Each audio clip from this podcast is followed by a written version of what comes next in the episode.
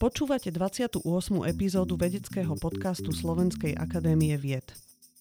Moja dnešná hostka svojimi rozmanitými aktivitami ukazuje, aký široký záber môžu mať sociálne vedy.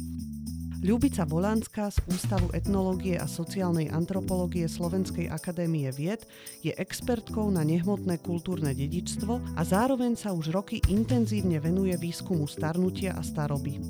Vo svojich výskumoch využíva poznatky z etnológie aj histórie, ktoré vyštudovala v dvojodbore. Od roku 2019 pôsobí v hodnotiacom orgáne dohovoru na ochranu nehmotného kultúrneho dedičstva UNESCO, a to vôbec ako prvá zástupkynia Slovenska v tomto prestížnom orgáne. Pre rok 2021 sa stala jeho predsedníčkou. Zároveň je aj predsedničkou Rady ministerky kultúry Slovenskej republiky na ochranu nehmotného kultúrneho dedičstva a externou spolupracovníčkou Centra pre tradičnú ľudovú kultúru pri Sľuku. Venuje sa aj popularizácii a edukačným aktivitám, je spoluzakladateľkou občianskeho združenia Zrejme, ktoré každoročne organizuje festival Old School. Dnešnou reláciou vás bude sprevádzať Sonia Luterová a teraz mi neostáva už nič iné, ako v štúdiu privítať moju kolegyňu, dobrú priateľku a super ženu Ľubicu Volanskú. Ďakujem za také krásne privítanie a všetky srdečne zdravím. Lúbka, e, si expertka na nehmotné kultúrne dedičstvo, pôsobíš vo viacerých medzinárodných orgánoch, komisiách, realizuješ mnohé vedecké projekty, popri tom s manželom vychovávaš troch synov. Ako to všetko stíhaš? Veď si povedala, že som super žena žena, tak nie, neviem. A myslím si, že je základom asi nájsť ten eh, ventil. To znamená, že kde ideš oddychovať, kde ideš nejakým spôsobom nájsť tú novú energiu, to je jedna vec. A druhá vec, že všetky tie veci, ktoré robím, sú vlastne veľmi odlišné, sú také veľmi rôznorodé. A tým pádom, keď mám pocit, že sa mi nedarí v nejakej jednej oblasti a že ma to unavuje a že nechcem sa tomu teraz venovať, tak môžem preskočiť na tú ďalšiu. Sú to také barličky vlastne, takže je podľa mňa dobré mať tých tém viac. Na druhej strane sa potom stane to, že naozaj zaspávam a budím sa s myšlienkami na to, že ako by sa toto dalo sformulovať čo by sa tu dalo vymyslieť. A to je podľa mňa možno problém takej tej roztekanej mysle, že sa zaoberáte mnohými vecami a potom sa musíte naučiť e, zasústrediť na nejakú jednu si vyštudovaná etnologička, historička a pôsobíš v Ústave etnológie a sociálnej antropológie. Zároveň sa venuješ aj folklóru. Čiže skúsme sa prosím ťa v tomto zmetku pojmov a vedných odborov nejakým spôsobom zorientovať. Čiže ako je to s tou etnológiou a sociálnou antropológiou? Čo je zmyslom týchto vedeckých disciplín? Ja myslím, že oni vychádzajú troška každá z inej tradície, že etnológia, alebo teda zvykli sme ju volať národopis, kedy si bola ako keby, alebo má tie korene v tej nemecky hovoriacej tradícii, tzv. Volkskunde, a to je vlastne doslovný preklad národopis, ktorý bol základom pre vývoj tejto vednej disciplíny v Strednej Európe, aj v socialistických satelitoch vlastne. Kdežto sociálna antropológia má korene v britskej, má britskú provinenciu, takisto ako kultúrna zase americkú. Takže oni troška inak možno kladú otázky a trochu inak e, sú orientované. Ten národopis klasický bol naozaj vedou historickou, že sa pozeral do minulosti a snažil sa nájsť tie korene našej kultúry v minulosti a dopatrať sa, ako sme sa stali tým, kým sme, alebo akú cestu sme ubehli, kým sme prišli do súčasnosti. Kdežto sociálna antropológia naozaj je viac orientovaná na súčasnosť a hľada vlastne aj otázky, kladie iné, aj rozvíja argumentáciu trochu iným spôsobom. Hoci tie metódy, akým pracujeme, sú vlastne veľmi podobné. Základom je zúčastnené pozorovanie, interviu etnografické alebo hĺbkové ako metóda, ako sa dostať e, na klb veci a ako sa proste s ľuďmi veľa, veľa rozprávať, aby sme prišli k tomu, aké majú oni postoje, aký je ich pohľad na nejakú udalosť alebo nejaký príbeh a rôzne iné, ale tento základ je vlastne veľmi podobný.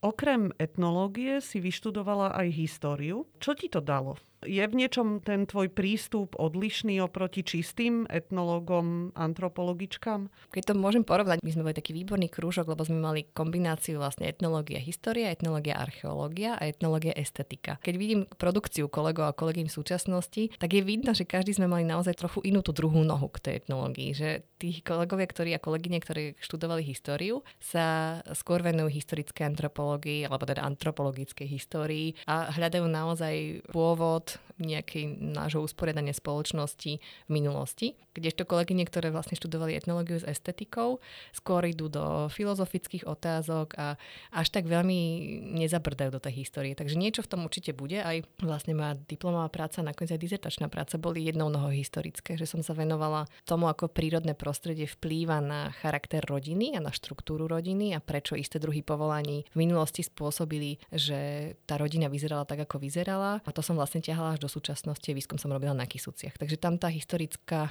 noha určite zafungovala. A aj v dizertačnej práci, kde som sa vlastne venovala starobe a starnutiu, som tiež sa snažila porovnávať situáciu vo Viedni alebo v Rakúsku a situáciu v Bratislave a o tom, ako seniori a seniorky píšu alebo rozprávajú, ale skôr píšu o svojom starnutí, o svojich životoch, ktoré zákonite súviseli s vývojom 20. storočia v stredoeurópskom priestore téme starnutia sa ešte dostaneme. K tej sa budeme prirodzene veľa venovať, lebo je to téma, ktorá je možno takou tvojou srdcovkou, dá sa povedať. Ale mne teraz v súvislosti s tým spojením histórie, etnológie, antropológie, to evokovalo iný tvoj projekt a to je projekt Avion, knižka, ktorej máš teraz asi plnú hlavu, lebo ju práve dopisuješ. Predstav nám ju.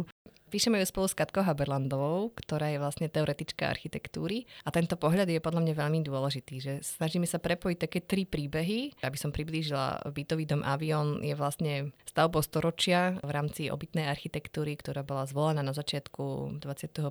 storočia odborníkmi a jej verejnosťou a je veľmi ľudský navrhnutý, že napriek tomu, že pochádza z roku 1932, tak jeho architekt Jozef Marek v duchu funkcionalizmu urobil dom, ktorý je vlastne nadčasový a ktorý ako keby v tom období bol naozaj unikátom v Bratislave, aj teda na Slovensku. A dodnes podľa mňa je to miesto, kde sa dobre býva z rôznych dôvodov. Teda ten ľudský rozmer architektúry, svetelnosť, rozvrhnutie priestorov, teda interiérov aj bytov, aj nebytové priestory, ktoré sú vlastne naplnené obchodmi a rôznymi prevádzkami v tom parteri alebo na prízemí mu dáva také špecifické postavenie aj v očiach jeho obyvateľov. Takže snažíme sa v tejto knihe prepojiť tri také pohľady. Jedna je na architektúru a dom samotný, ale spôsob, akým bol prepojený so spoločenským vývojom od 30. rokov vlastne až po súčasnosť. A zároveň tou treťou rovinou sú potom jednotlivé príbehy obyvateľov. A mne je veľmi ľúto, že vlastne som nestihla tých najstarších, že je to v istom zmysle aj záchranný výskum, lebo tí najstarší pamätníci, ktorí by si vedeli spomenúť na tie najstaršie obdobia, vlastne postupne odchádzajú. Buď im teda odchádza pamäť, alebo odchádzajú oni sami, takže sa k ním už nedostaneme a je to veľká škoda, keďže, ako sme povedali, práve etnológia alebo antropológia sú založené na tých živých pamätníkoch a na, na tom, čo oni rozprávajú, alebo nielen pamätníkoch, ale na živých ľuďoch, ktorí rozprávajú o svojich životoch. Ako teda vyzerá ten tvoj výskum? Napríklad v prípade tohto aviónu, aké metódy si použila? Ako tých ľudí oslovuješ? Ako to celé prebieha?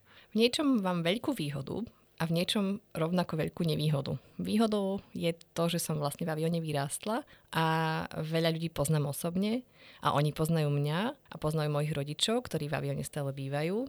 Čo sa spája teraz s tou nevýhodou, lebo ten pocit zodpovednosti voči mojim bývalým susedom, kamarátom, priateľom, s ktorými som trávila čas na dvore a hrala si s nimi, je veľmi vlastne zväzujúci v niečom. Že možno keby som ten dom tak dobre, keby som nepoznala tých ľudí osobne a boli by to len informátori, ktorými sa stretnem a potom už nestretnem, by to bolo v niečom jednoduchšie. Ale takto tým, že viem, že moji rodičia tam stále budú bývať a pocitujem k tým ľuďom možno oveľa väčšiu zodpovednosť, ako keď prídete niekde na výskum do nejakej lokality, tam strávite istý čas. Takže v niečom je to vlastne veľmi náročné a to písanie je veľmi opatrné. Okrem pôsobenia na Slovenskej akadémii vied si robila doktorát aj vo Viedni. Čo ti dal styk s viedenským akademickým prostredím? Niekoľko vecí. Jedna z nich bolo prekvapivé zistenie, že vlastne je v mnohom podobné. Teda bolo, no vedie, už je to nejaký čas, už je to skoro 20 rokov. Takže v niečom bolo veľmi podobné. A poznala som vlastne aj z tých starších profesorov, z, lebo ja som bola na Ústave sociálnych a hospodárskych dejín, ktorí spolupracovali s našimi historikmi, so sociálnymi historikmi, aj zo Slovenskej akadémie vied. Takže tie mená som poznala, mená dostali tvár, bolo to pre mňa úžasná skúsenosť, že zrazu som videla tieto veľké kapacity, ktorých diela som predtým čítala. A na druhej strane aj tá katedra, alebo teda ten ústav sa veľmi vyvinul, že za tých 20 rokov sa celkom zmenil troška jeho orientácia, aj tie výskumné témy, ktorým sa venujú a s ktorými pracujú. A zároveň to bol aj taká skúška, keď som teda študovala hovoriť v tom cudzom jazyku, vyjadrovať sa aj písomne, snažiť sa vlastne splňať tie isté podmienky, ktoré splňali na doktorantských seminároch doktoranti z Rakúska, z Nemecka alebo aj z iných krajín, ktorí boli súčasťou toho týmu. A že mnohom to je e, podobné a v mnohom je to veľmi odlišné, najmä čo sa týka možností. Ty si sa začala už v svojej dizertačnej práci venovať téme starnutia. Ako si sa k tejto téme dostala? Ako si mladá vedkynia zvolí tému starnutia? Prečo? Prečo nie? Ako v princípe skúma sa to všeličo, aj, aj všetko. Ale túto myslím asi troška súviselo s tým, že som sa venovala tej téme rodiny a medzigeneračných vzťahov už diplomovke a som zvažovala, že čo vlastne ako pokračovať. A nechcela som veľmi ísť do tej historickej témy už, tak ako bola tá diplomová práca.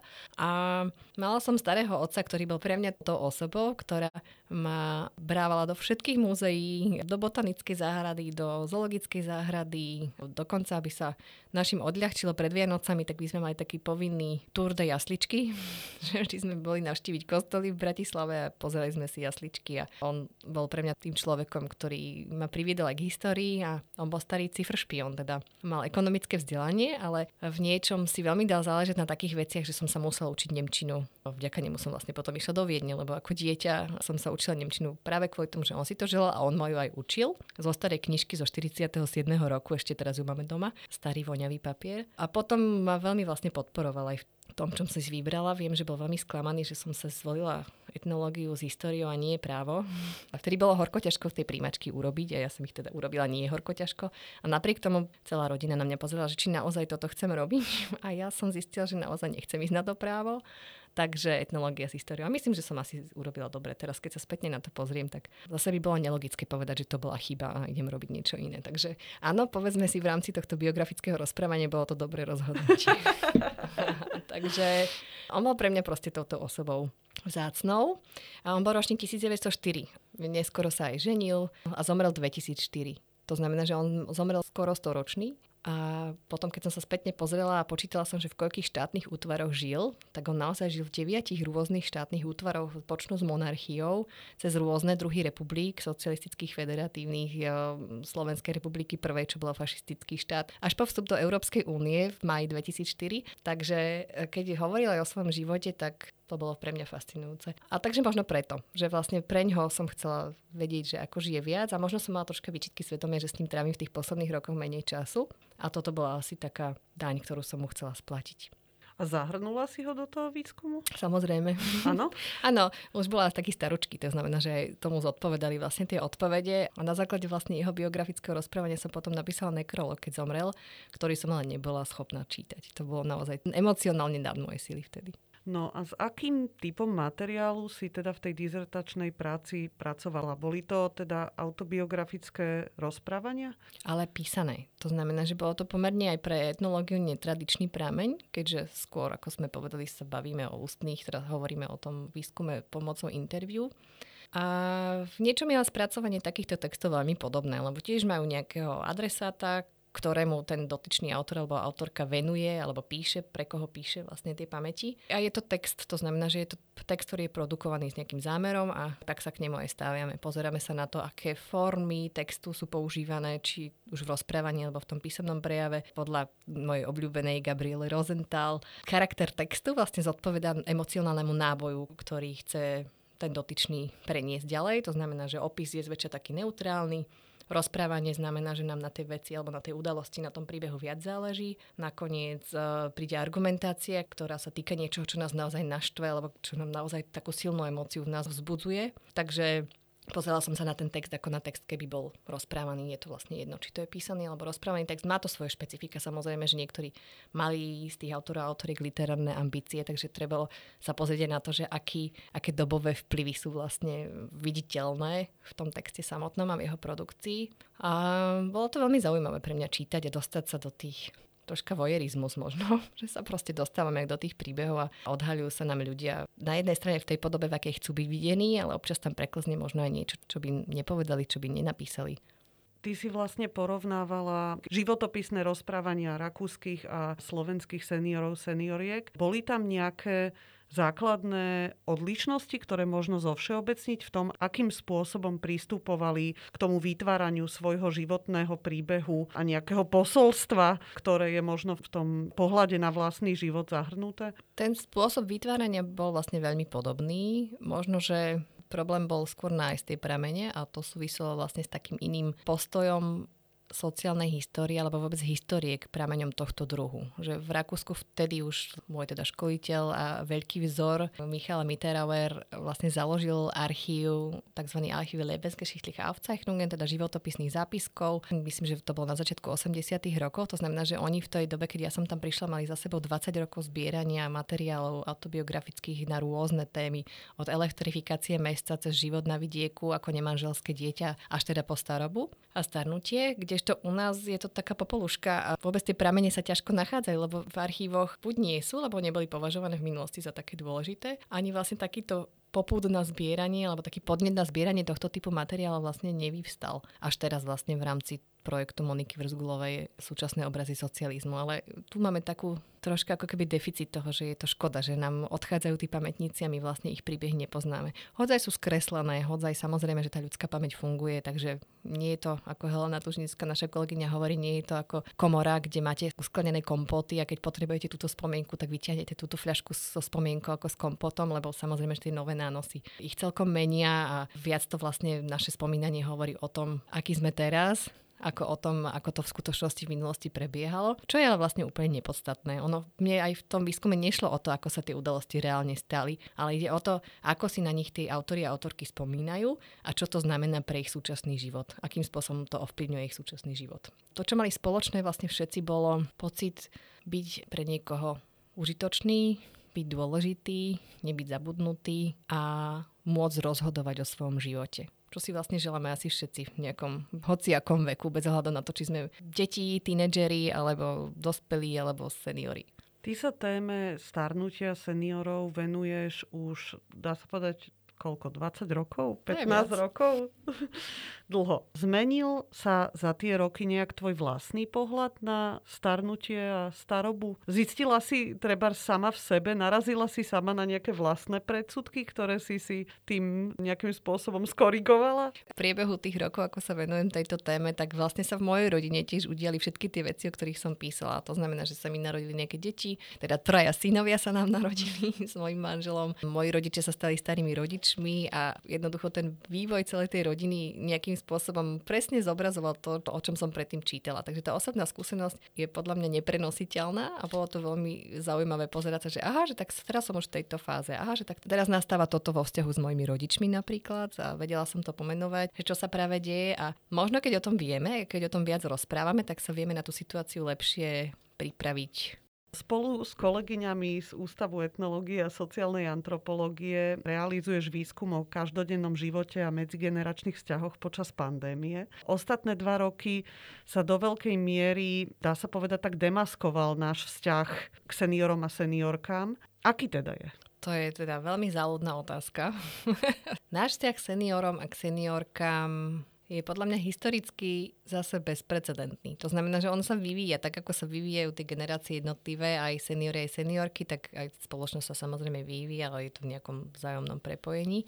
A deje sa to, čo Hans Blaumeiser nazýva tzv. starnutím druhého druhu. Takže ako keby tá doba išla ešte oveľa rýchlejšie ako v minulosti a tí seniori a seniorky nestiehajú dobiehať. Hoci myslím si, že ako som povedala, sa menia. To znamená, že, že dnešní seniori budú zručnejší, čo sa týka používania nových médií alebo elektronickej komunikácie, ako tí, ktorí žili pred 20 rokmi a boli súčasťou môjho výskumu napríklad. Tam by bolo samozrejme nepredstaviteľné, aby pred 20 rokmi ľudia používali tablety, iPhony ani neboli vlastne. No. Ale že netreba ich všetkých hádzať do jedného vreca ako jednu skupinu, to je asi ten základ, ktorý si treba uvedomiť, že nedá sa povedať, že máme nejaký vzťah k seniorom ako skupine, lebo oni sú rôznorodí a je to smutné, keď sa k ním správame ako k nejakým monolitickej skupine, ktorá sa má správať nejakým jedným spôsobom a teda správame sa k ním ageisticky často. To znamená, že diskriminujeme niekoho na základe veku.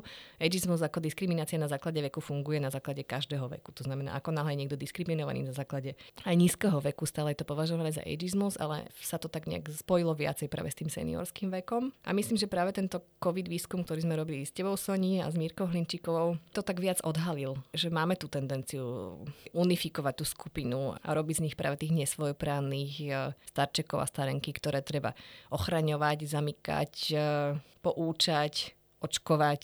Takže je to ako keby my sme rozhodovali za nich a to je presne to, o čom som hovorila, že už pred tými 20 rokmi sa práve táto črta zdala byť tá najdôležitejšia, že to právo na vlastné rozhodnutie považujú za to najdôležitejšie a my im ho v mnohom nejakým spôsobom sa snažíme zobrať. Táto téma rozhodovania samého o sebe alebo samej o sebe je teraz veľmi aktuálna. V posledných týždňoch som rada, že sa zase začalo hovoriť aj o tom, že často seniorov, seniorky infantilizujeme alebo sú infantilizovaní, povedzme zo strany politikov, keď sa hovorí o tých riešeniach možných. Možno hovoriť aj o nejakom pozitívnom postupe vo vzťahu k seniorom a seniorkám za ostatné roky? No, čo sa týka úrovne toho verejného diskurzu, je to určite krok späť. Lebo aj keď sme začali operovať myšlienkou aktívneho starnutia, takým konceptom vlastne, ktorý e, presadzuje aj Svetová zdravotnícká organizácia a mali sme také nabehnutia tu aj na Slovensku, že by to mohlo ísť tým smerom. Aj čo sa týka fyzických aktivít a cvičenia, viem, že na fakulte telesnej výchovy a športu robia vlastne teraz vytvorili, založili také nové laboratórium, ktoré sa práve tomuto venuje aj tým fyzickým aktivitám. Takže myslím, že rozbehnuté to bolo, tento smer a práve tá COVID pandémia ho zase na čas stopla a vrátila nás ako keby v tom diskurze späť. S tým, že ale na tej osobnej úrovni alebo na úrovni tých menších e, rodinných štruktúr si možno práve uvedomili tá stredná generácia, že ako dôležití sú práve seniory, tie staré mamy a starí otcovia v starostlivosti o tú najmladšiu generáciu, o vnúčata a ako veľa nám dávajú, ako veľa vlastne zo svojho, aj z tých finančných prostriedkov vlastne dávajú, nielen zo svojho času a zo svojej energie vlastne v rámci toho starania sa. Akurát nám stále vlastne ostáva niekde na chvoste a to je vlastne téma, ktorá je veľmi dôležitá, ktoré by sme sa mali venovať. Aj to teda plánujeme. Dúfam, že v spolupráci s magistrátom práve hlavného mesta Bratislavy výskum osamelých seniorov. To znamená tí, ktorí nie sú v týchto rodinných štruktúrach zapojení nejakým spôsobom. A Bratislava má samozrejme aj teda na celom Slovensku sú takéto domácnosti, kde žije jeden človek a my vlastne to vidíme v tých číslach, že koľko ich je týchto domácností, ale vlastne nevieme o nich skoro nič. Nevieme o tom, aké sú ich spoločenské zväzky, aké sú ich sociálne siete. Myslím teraz nie sociálne siete online, ale reálne sociálne siete, že kto im pomáha, komu oni pomáhajú a akým spôsobom žijú. Takže toto je naša veľká úloha, pozrieť sa na to, že teraz nie len v súvislosti s COVID pandémiou, ale samozrejme tamto je vypuklejšie, ale pozrieť sa na to, že ako vieme pomôcť im. Ja by som sa predsa ešte k téme pandémie, by som sa pri nej na chvíľočku ešte zastavila. V posledných dňoch sa veľmi veľa rieši téma povinného očkovania. Dosť často práve v súvislosti s seniormi a seniorkami, ktorí proste, nebudem to tu rozvádzať, ale teda je veľmi dôležité pre nás e, z epidemiologického hľadiska, aby sa čo najviac z nich zaočkovalo, keďže teda naozaj sú zdravotne ohrození tým ochorením. Ako to vnímaš ty z tvojho odborného pohľadu? Ponúkajú sa rôzne možné cesty, akými sa vybrať, aby boli motivovaní. Ako vnímaš celú túto debatu okolo toho z tvojho pohľadu? Ja si spomínam ten výskum, ktorý robili kolegovia zo sociologického ústavu a týkal sa práve očkovania, čo ho vlastne ovplyvňuje. Čo ovplyvňuje rozhodnutie seniorov, aby sa dali alebo nedali zaočkovať. A tam vlastne vyskakovala ako jeden z veľkých uh, faktorov práve to, ako sa v rodine o tom hovorí. To znamená, že máme rodiny, ktoré sú zaočkované a rodiny, ktoré sú nezaočkované. Že keď sa v tom hovorí v rodine ako o niečom pozitívnom, tak vlastne tí členovia všetci, alebo teda väčšina, ide tým smerom očkovania alebo naopak neočkovania. A druhá potom tam bola v malých obciach, tam bola myslím, že úloha starostu a jednoducho tých sociálnych sietí vlastne takých užších a potom obvodného lekára vlastne, že to sú tie dôveryhodné osoby, ktoré seniory vnímali ako niekoho, na na koho sa môžu spolahnúť. Avšak potom, keď sme robili vlastne výskumy o covide a o živote, každodennom živote v covide so seniormi, tak nám vyskakovalo pomerne často aj to, že sa vlastne seniory nechávajú zaočkovať napriek svojim mladším príbuzným, že dokonca taja pred svojimi deťmi, že sú už zaočkovaní a snažia sa to nejako teda túto tému obchádzať a majú ten iný názor. To znamená, že tam ako keby to ich rozhodovanie ostalo zachované, ale nie vo všetkých rodinách je to tak samozrejme, že niekde tie tlaky sú od tej mladšej generácie jedným alebo druhým smerom a ten senior si často v tej spleti obrovského množstva informácií ťažko vie niekedy vybrať a niekedy sa spojahne, ako tá rodina je pre neho znova ten dôveryhodný zdroj a spolahne sa na tie deti, dokonca chce, aby oni alebo oni, teda céry, synovia, iní príbuzní rozhodli za ňo alebo za ňu.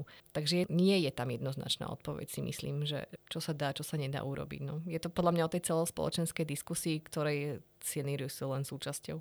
Téme starnutia sa venuješ aj teda v úplne inom projekte, tiež aktuálnom, na ktorom spoločne pracujeme. Je to projekt e, Desire. Táto skratka skrýva dizajn pre všetkých, tvorba bývania pre každý vek. Aké by malo byť bývanie pre seniorov a seniorky? Také, ktoré bude príjemné aj nám samotným. Takže preto sa mi páči ten názov, že vlastne sa nezužuje len na seniorov samotných. A to Desire, my to tak pekne voláme, že Desire, naši kolegovia to volajú Desire, ale ako túžba a vždy sa potom zasmejem na tom, že áno, to je túžba túžba nás všetkých po lepšom bývaní. O tom, že chceme mať široké chodníky, ktoré sú príjemné rovnako pre seniorov na prechádzku s paličkou alebo bez paličky, s oporou alebo bez opory, ako sú príjemné pre mamičky alebo oteckov tlačiacich detské kočíky. Takže zúžovať to len na seniorov samotných je znova nejaké vyčleňovanie ich a hraničí vlastne znova s tým ageistickým postojom o tom, že aha, toto sú seniory, nejaká homogénna skupina, ktorá potrebuje toto a toto.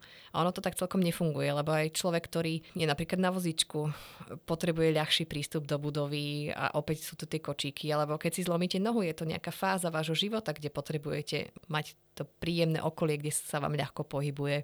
Takže malo by to byť prostredie, ktoré tak exteriér ako interiér budov sú vlastne príjemné pre všetkých, sú väčšinou svetlé, ako podľa tých výskumov sa ukazuje, sú svetlé, sú zelené, s dostatočným počtom lavičiek, eh, detských ihrísk, kde aj tí seniory napokon radi trávia čas a stačí im vlastne len pozorovať deti, oni sa vlastne nemusia zapájať do nejakého diania. Takže prostredie príjemné pre všetkých je určite príjemné aj pre seniorov. Zároveň to prostredie, ktoré je nám príjemné na život, sa spája s e, pojmom domov a tento pojem je pre nás všetkých, ako má rôzne obsahy a je veľmi osobný. Mnohí starší ľudia aj v slovenskom kontexte žijú v inštitucionálnom bývaní v poslednej fáze života. Možno aj takéto prostredie nadizajnovať tak, aby sme sa v ňom cítili ako doma? Aká je situácia v tých domovoch tretieho veku na Slovensku? Nachádzame sa ako Slovenská republika v tej fáze deinstitucionalizácie, podobne ako vlastne postsocialistické krajiny v našom okolí. Niektoré sú ďalej. Česká republika napríklad môže slúžiť tiež ako vzor, tým, že máme ten blízky vývoj v druhej polovici 20. storočia. Ono podľa mňa sa to troška nesprávne nazýva, že deinstitucionalizácia, lebo oni, seniori, ktorí to potrebujú, budú stále súčasťou nejakej inštitúcie, len tá inštitúcia bude vyzerať inak. Nebude sa o nich starať rodina, rodina, príslušníci, pre ktorých je to pre štát možno niečo veľmi pohodlné, a, aby to vlastne hodil na tú rodinu, na rodinné prostredie, ale pre nich samotných je to vlastne veľmi náročné a každý, kto si to kedy vyskúšal, tak e, vie, že je to vlastne nesklbiteľné, taká intenzívna starostlivosť, na ktorú nám často chýbajú aj tie základné znalosti. Nie sme predsa všetci e, medicínsky vzdelaní, aby sme dokázali tú pomoc podať tak kvalifikovane. Takže deje sa to a som veľmi rada práve, že spolupracujem práve s kolegami a s kolegyňami zo Slovenskej techniky technickej univerzity na tomto projekte Desire alebo Desire, ktorí nám to ukazujú, že akým spôsobom sa to dá, alebo sa teda aspoň snažia. Zaujímavé je, že ja som bola na niekoľkých tých seminároch sa pozrieť a bolo to veľmi zaujímavé, keď hovorili vlastne priamo s účastníkmi, ktorí boli pracovníci na rôznych manažerských postoch, ale aj opatrovateľky vlastne v týchto inštitúciách z rôznych kútov Slovenska. A to by chcelo tiež naozaj poriadny výskum, že prečo v niektorých regiónoch Slovenska to ide lepšie a v niektorých regiónoch Slovenska to ide horšie a aké sú vlastne postoje tých zamestnancov a že tá antropológia inštitúcií ako smer by tu podľa mňa veľmi pomohol zistiť vlastne, že s čím alebo s kým treba pracovať. Je práve tá predstava v hlavách tých zamestnancov o tom, kde je tá samostatnosť seniora, kde sú jej hranice, čo všetko potrebuje. A ja nehovorím, že to je jednoduché, ono to je veľmi zložité zmeniť ten spôsob premýšľania o veciach a to je asi najťažšia vec, ktorá by nás čakala, ale myslím si, že nám práve ukazujú tie príklady z okolitých krajín aj zo sveta, kde sa práve spájajú generácie, kde sa škôlka spojí s domovou dôchodcov alebo s takým denným centrom, dajme tomu, kde je to vlastne vzájomne veľmi prospešné a tie príklady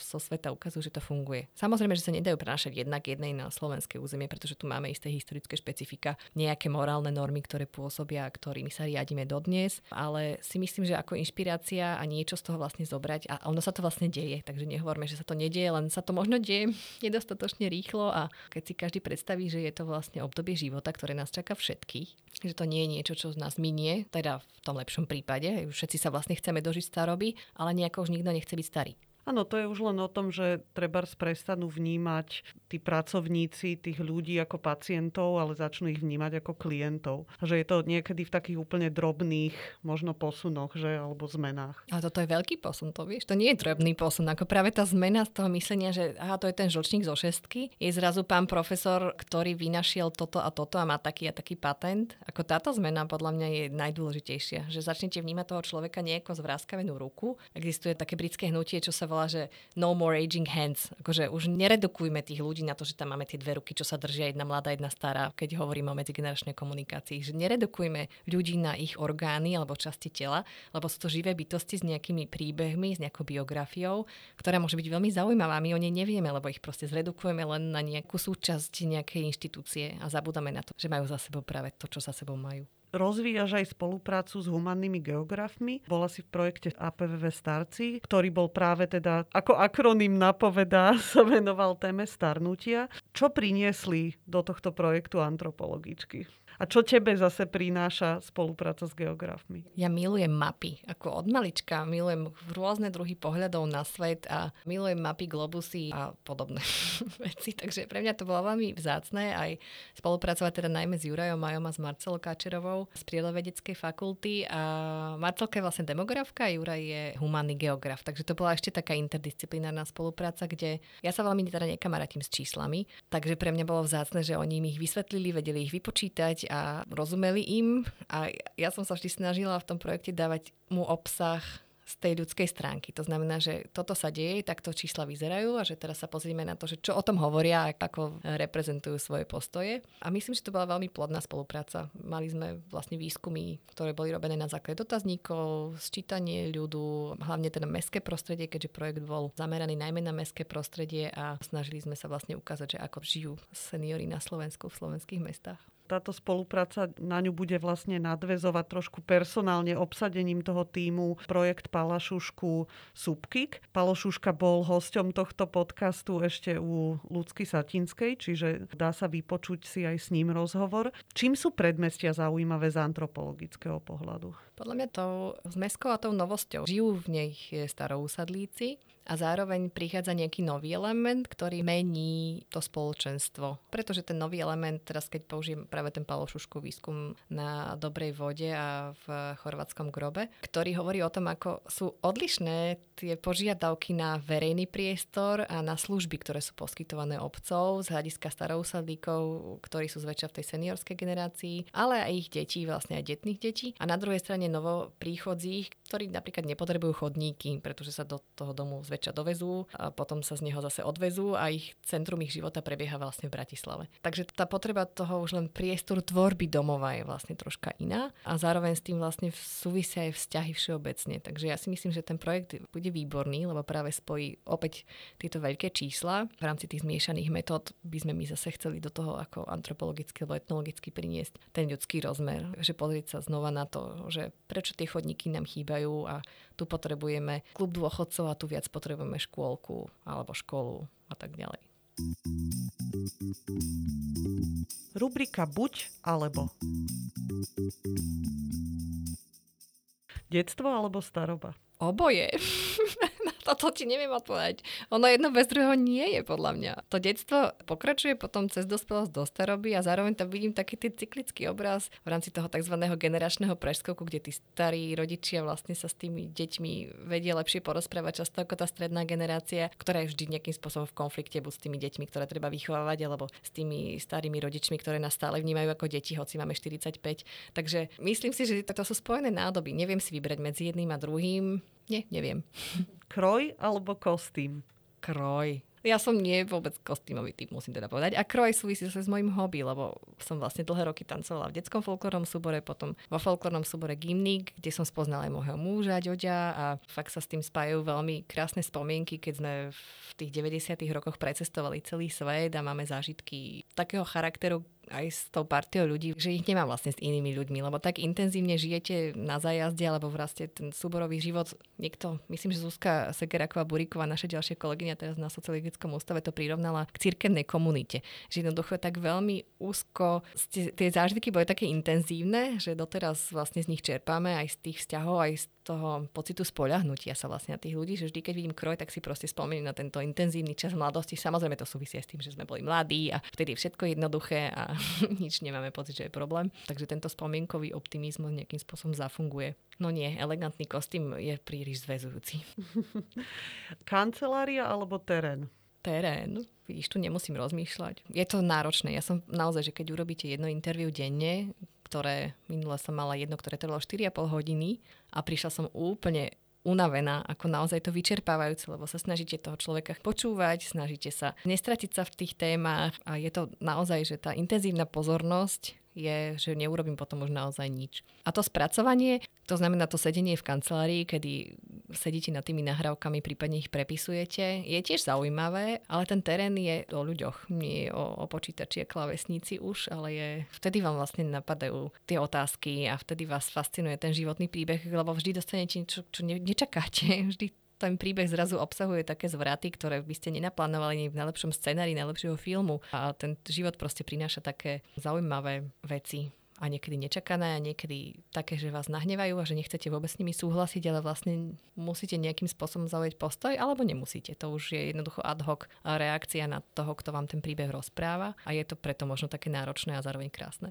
Mimo výskumu pôsobíš aj v občianskom združení Zrejme. Ako vznikla táto spolupráca a čo je cieľom tohto občianského združenia? Čiže je to vlastne reakcia, alebo teda bola reakcia. Bola to reakcia na zavretie denného stacionáru na Záhrebskej ulici v Bratislave, v starom meste, kde z hodou okolností naši deti chodili všetky do škôlky na Tabakovú, takže mali to presne oproti. A tí seniori, stretávajúci sa, aj s nimi som vlastne robila interviu ešte a mnohí z nich už dnes nežijú napríklad, takže táto je pár rokov, to je naozaj že 4 roky dozadu, že ako rýchlo to beží. K seniorom sa vlastne z tohto denného stacionáru prepracoval Dušo Martinčok, teda môj kamarát ešte z čias štúdia na Akadémii Istropolitáne Nové myslím, že to bolo v roku 2000, takže sme sa poznali naozaj dlho a Dušan sa tam nasťahoval vlastne do toho dvora a začal sa s nimi vlastne stretávať a napísal tom krásnu knihu spolu s Mášou Žoldošovou, ktorá je tiež susedkou a hovorili o tom, ako im varili kávu, ako presne sa zaujímali o, o životné príbehy ľudí z tohto stacionáru. A Euka Janíková, psychiatrička vlastne, ktorá ho zakladala, ho považovala za jedno z, z inovatívnych e, centier a dokonca bol o ňom aj článok National Geographic.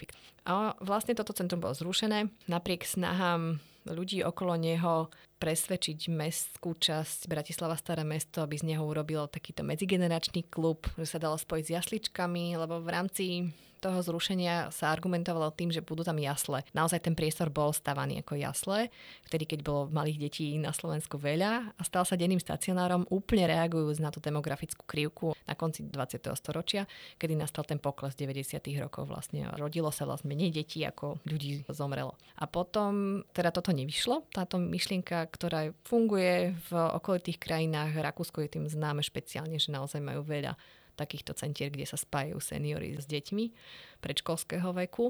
A stali sa z neho jasličky a dokonca myslím, že pán starosta vtedy dostal Oscara ako odmenu za dobre využitý priestor a v celom tom diskurze a v celej tej vlastne debate o tom senior centre boli tieto dve generácie postavené proti sebe, čo je podľa mňa veľmi nefér, lebo boli postavené deti proti seniorom a dopadlo to teda v neprospech seniorov, ktorí boli presunutí na Podjavorinsku, myslím, do toho denného stacionáru a mnohí tam vlastne prestali chodiť a Dušan Martinčok spolu s Taňou Sedlákovou a ešte s ďalšími ľuďmi sa rozhodli, že nechcú, aby zanikla táto spomienka a to posolstvo medzigeneračnej komunikácie a jej potreby a nutnosti v súčasnej starnúcej populácii na Slovensku a vlastne celosvetovo by mala byť ďalej udržiavaná a preto vzniklo zrejme.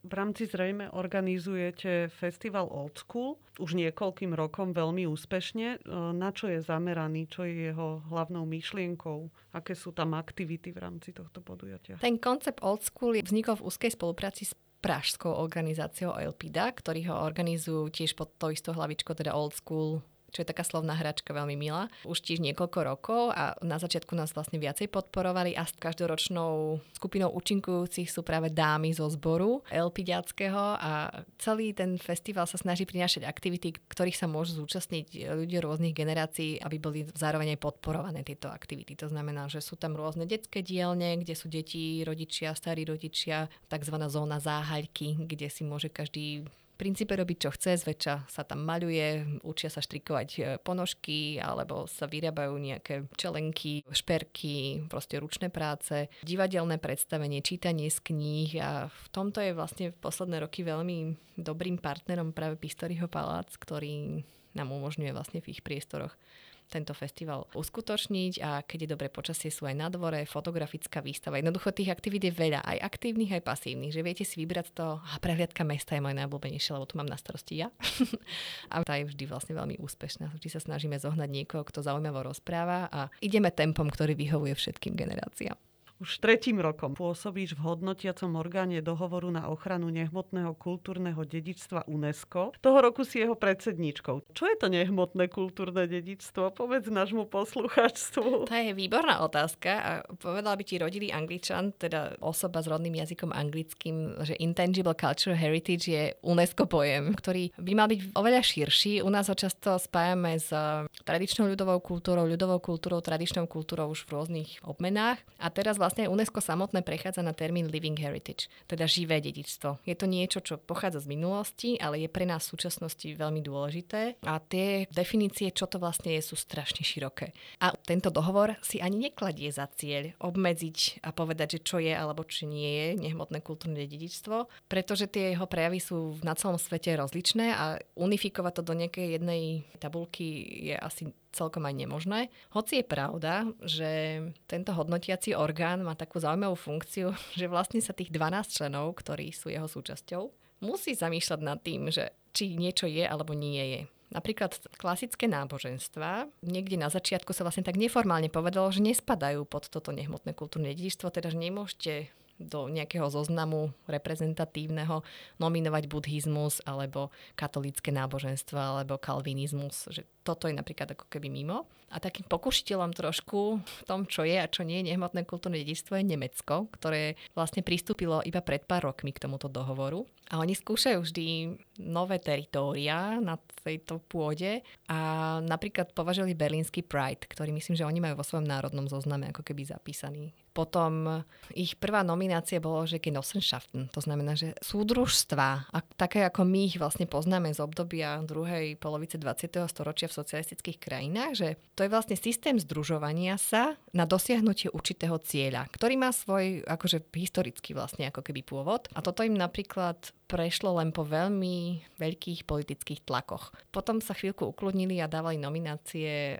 ktoré ako keby viac odpovedali tomu klasickému prístupu. Nemeckí účastníci sa nás pýtali, že či vôbec majú miesto v tomto dohovore. Že či naozaj vzhľadom k ich historickej skúsenosti zneužitia folklóru a ľudovej kultúry počas obdobia národného socializmu sa programovo rozhodli, že idú niekým iným smerom. Že nejdú smerom, ako ja to nazývam, ako krpciam a brinzi, ale idú k smerom k naozaj veľmi, veľmi široko poňatého kultúrneho dedičstva v tom nehmotnom, to znamená v tom zmysle, že niečo nevieme chytiť. Tak daj nám prosím ťa príklad troch prvkov, ktoré v poslednej dobe si si zapamätala, že boli zapísané? Minulý rok sme zapísali fínsku saunu napríklad. Akože znalosti, ono to nikdy nie je ako ten hmotný prvok. Že sú to znalosti, know-how vlastne spojené s nejakým kultúrnym dedičstvom a vlastne aj tá definícia, že nehmotné je vlastne taká veľmi obmedzujúca, lebo ono sa to vždy spája s nejakou hmotnou časťou. Aj modrotlač nie je o modrotlači ako produkte tmavo-modrej látky, ktorá je zafarbená indigom a tlačená reverzne, teda potlačená tým papom alebo tou hmotou, ale je tom procese. Je to o tom výrobnom tajomstve, o tom, že ten pap si namiešam v rámci rodinného receptu, ale ja to viem, pretože zdedila som to po svojich predkoch a kvalita toho papu, teraz tej látky, ktorá sa vlastne nanáša, nie je to farba, ale je to vlastne tá látka, ktorá zamedzuje tomu zafarbeniu modrou farbou v následnom procese farbenia, je vlastne zahalená rúškou tajomstva. Takže modrotlač bola pre mňa takým fascinujúcim aj skúsenosťou v rámci toho, že to bola vlastne nominácia do tohto reprezentatívneho zoznamu nehmotného kultúrneho dedičstva ľudstva, na ktorej sa podielo niekoľko stredoeurópskych štátov, myslím, že nás bolo 5. Takže vidieť to, ten jeden prvok v rôznych formách je zaujímavé, ako to vyzerá niekde inde a pritom sa to tvári, že to je to isté, ale vlastne to nie je celkom takto isté. A veľmi sa mi páčila, keď mám teda tretiu spomenúť, japonská forma obnovy interiérov a domov, to znamená architektúry, ktorá je založená na prírodných materiáloch, ako je drevo a papier. A to bolo nádherný celý ten proces, ako je, bol opísaný vlastne, ako s takou úctou k prírode oni pristupujú k spracovaniu dreva a snažia sa vlastne zachrániť tú pôvodnú architektúru v nejakých e, pre budúcnosť vlastne v takých e, rozmeroch, že vidíte, že si ju vážia, že to nie je taký prvoplánový nejaký prvoplánová obnova, ale je to niečo, čo majú hlboko zakorenené a snažia sa tie tradície dodržať. To je krásne, že opäť to zdôrazňuje to, že je to o tom akte a tých hodnotách za tým a tých zručnostiach, čo sa na to nabalujú. Hoci je to demonstrované alebo vzniká to v kontakte s tým materiálnym však. Presne. A je to hlavne niečo, čo je dôležité pre tú súčasnú generáciu. Nie je to niečo, čo je zabudnuté dávno, ale je to niečo, čo vieme z minulosti zobrať, využiť už viem, ešte jeden ti poviem.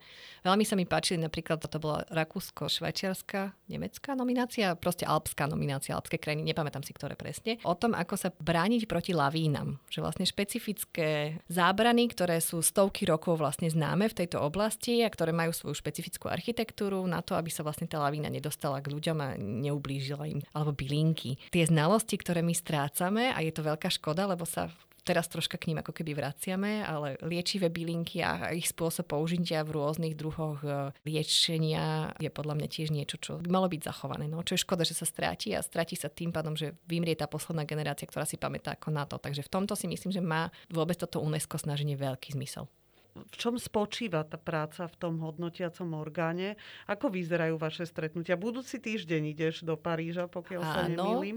to už je ale samotné zasadnutie medzivládneho výboru, kde dochádza k tomu samotnému rozhodovaniu o, o týchto zápisoch. Ale vlastne je to celoročná činnosť. Predstav si pýtal blh. Vrece plné blh, ktorým je každý vlastný názor a ty ich musíš nejakým spôsobom dospieť k tomu, aby sa týchto 12 ľudí, ktorí pochádzajú z celého sveta, dohodlo na nejakom jednom názore.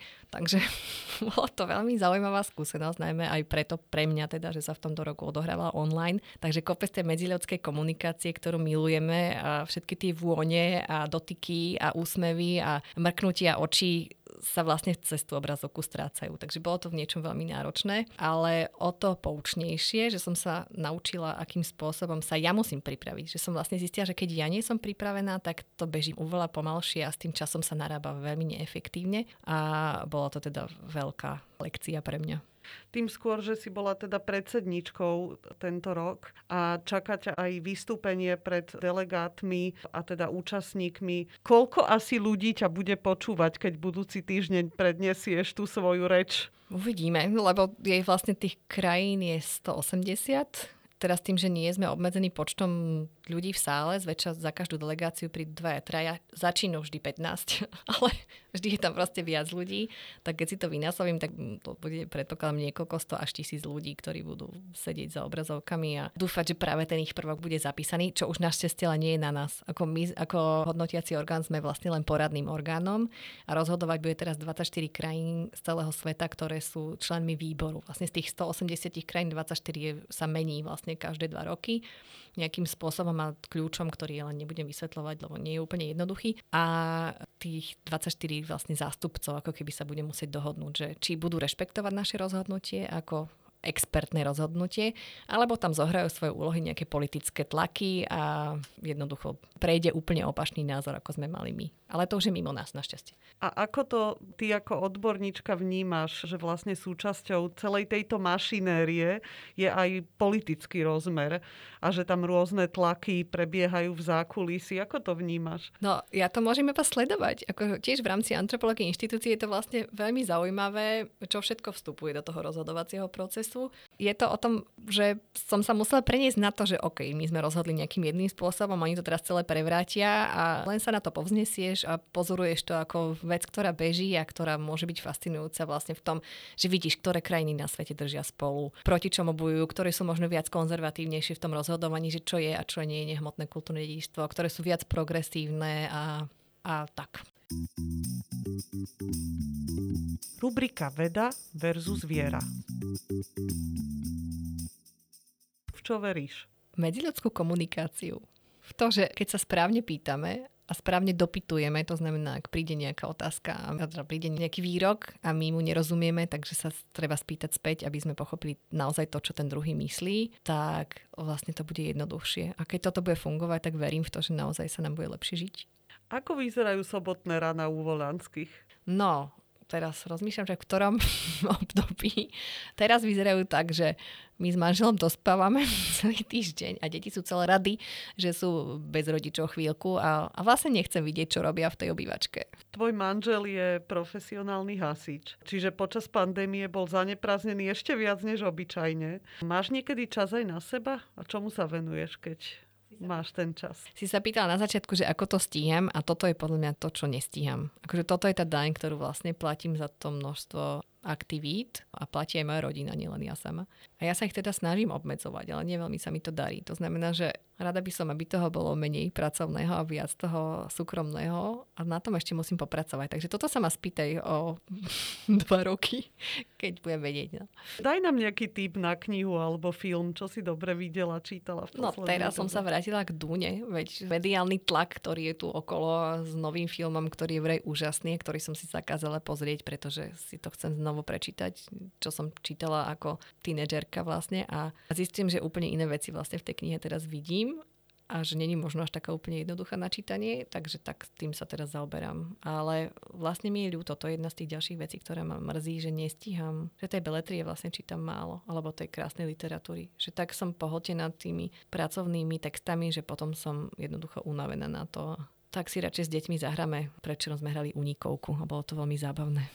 S manželom ste obaja boli tanečníci vo folklórnom súbore, obaja ste stále tanečníci, alebo boli by ste vo voľnom čase, keby ste mali čas. Viedli ste k tomu aj vašich synov. Prečo to bolo pre vás dôležité, aby aj oni boli tanečníkmi. Poviem ti, práve že vôbec nebolo. Ako my sme vlastne nechceli, aby mi tancovali. Môj muž začal tancovať, on hral futbal vlastne celý život a začal tancovať až keď mal nejakých podľa mňa 18, že fakt, že veľmi neskoro. A u chlapcov je to troška iné, lebo tí sú vzácnejší a hlavne takí, ktorí majú tie správne svaly na to, aby mohli dvíhať dievčata napríklad alebo robiť nejaké e, odzemky. Takže on začal neskoro, ja som vlastne tiež robila gymnastiku až do nejakých 11 rokov Takže tiež som vlastne na folklórny svet začala pomerne neskoro, ale hýbala som sa predtým. A my sme ani deti vlastne nechceli, aby tancovali, lebo sme mysleli, že existujú také všestranejšie druhy pohybu, ktoré im prospejú viacej. Takže oni začali vlastne pomerne neskoro. Dvojičky samozrejme troška skôr, tým pádom, že som mladšia, už sme to proste brali, že idete všetci. A Jurk Jurko, ten najstarší syn vlastne teraz aj prestal. Prišiel na strednú školu, chce sa viacej venovať triatlonu, takže, ale má tam, ten má 4 roky za sebou detského folklórneho súboru Hajenka a dali sme ich tam kvôli partii. Sme si vlastne uvedomili, že naozaj, že ja som tomu nikdy nechcela veriť. Ale je to naozaj tak, že je to jeden z mála krúžkov, kde sú dievčatá aj chlapci spolu kde to nie je segregované na základe nejakého druhu športu, kde sa učia vystupovať na javisku, kde vlastne sa učia tej smelosti, ústneho prejavu. Ako to sú všetko podľa mňa veci, ktoré využijú vo svojom budúcom živote. A naozaj, že tí kamaráti aj to okolie vlastne je veľmi príjemné. Naši chlapci nemajú problém komunikovať s dievčatmi a ich chytiť za ruku a byť s nimi v páre počas nejakého tanca. Takže myslím si, že to je niečo, čo tým deťom možno často aj chýba v tom ich veku, keď to môžem pozorovať. A zároveň Hajenka, čo mi je veľmi sympatické, sympatické. Nie je detský folklórny súbor, ktorý je postavený na výkone, že musíte nohu do 45 stupňového uhľadať a urobiť 100 tisíc točiek za 1,5 minúty. Ale chalani vlastne aj Mišo Štefanovič a Jaro Mendel, ktorí vedú hajenku aj s teda ďalšími ľuďmi, im umožňujú tým deckám hrať sa. A aj tie riekanky, aj tie čísla sú vlastne pol na pol s takým nejakým hereckým prejavom a, a veľmi vtipnými vlastne replikami, kde tie decka síce už sú počase otrávené, ale na tom javisku to vlastne vyzerá výborne a oni majú ten pocit toho nesúťažného uznania. Nemusím vyhrať preteky, stačí, keď mi tieskajú ľudia s nejakým spoločným zážitkom s tými ostatnými ľuďmi na javisku. Nie som tam ja ako individuum, ale ja som húfová ryba, ja to o sebe hovorím a to sa snažím mojim deťom dať aj ďalej. A tebe vlastne ten folklór dal etnológiu, nie? Mm-hmm. Alebo to tak nebolo? Áno, myslím, že áno. Akože išla som tým historickým smerom a potom, keď som videla, že histórie sa dá študovať etnológiu, tak mi to prišlo ako taký prírodzený výber alebo voľba, že toto je niečo, čo chcem robiť. A nakoniec sa vlastne venujem tej etnológii alebo antropológii viac ako tej histórii. Aké sú tvoje vedecké plány do najbližších rokov? Čomu sa budeš venovať? Mám také tendencie utekať do tej aplikovanej sféry. To ma veľmi baví. Že ja som podľa mňa nie je veľmi taká tá vedkynia slonovinovej veže. A vôbec vlastne neviem, či som vedkynia. Ale proste idem smerom a baví ma to robiť projekty, ktoré majú nejaký aplikovaný rozmer. A mali sme vlastne jeden taký, ktorý sa volal Inoveduk, aj s viacerými kolegami a kolegyňami. Venoval sa vytváraniu vzdelávacích materiálov pre učiteľov a učiteľky v rôznych oblastiach od náboženstva cez históriu, etnológiu, regionálnu výchovu na východnom Slovensku a západnej Ukrajine. A vlastne taký interdisciplinárny projekt aj za účasti tých učiteľov, ktorí nám pomáhali spolu vytvárať tie učebné materiály, ktoré sa doteraz používajú. Majú veľmi atraktívnu formu, využívali sa tam moderné digitálne technológie, 3D modely stavieb a zubra ako elementu charakterizujúci práve tie karpatské pralesy. Takže toto ma veľmi baví. Ako tie poznatky, ktoré sme nadobudli, pretaviť do formy, ktorá je príťažlivá pre rôzne generácie a robiť proste niečo, čo má nejaký dosah. No, ja ti v tom držím palce a veľmi sa teším, že budem teda sa na tejto ceste s tebou podielať a sprevádzať ťa na nej ďalej. Ja rovnako. A ďakujem za toto grilovanie. Prosím, ďakujeme, že si prišla. Dramaturgicky sa na dnešnej epizóde vedeckého podcastu Slovenskej akadémie vied podielali Katarína Gáliková a Sonia Luterová. Technická podpora Martin Bystriansky. Ak sa vám náš podcast páči, dajte o ňom vedieť aj svojim priateľom a priateľkám. Každé vaše zdieľanie nás poteší.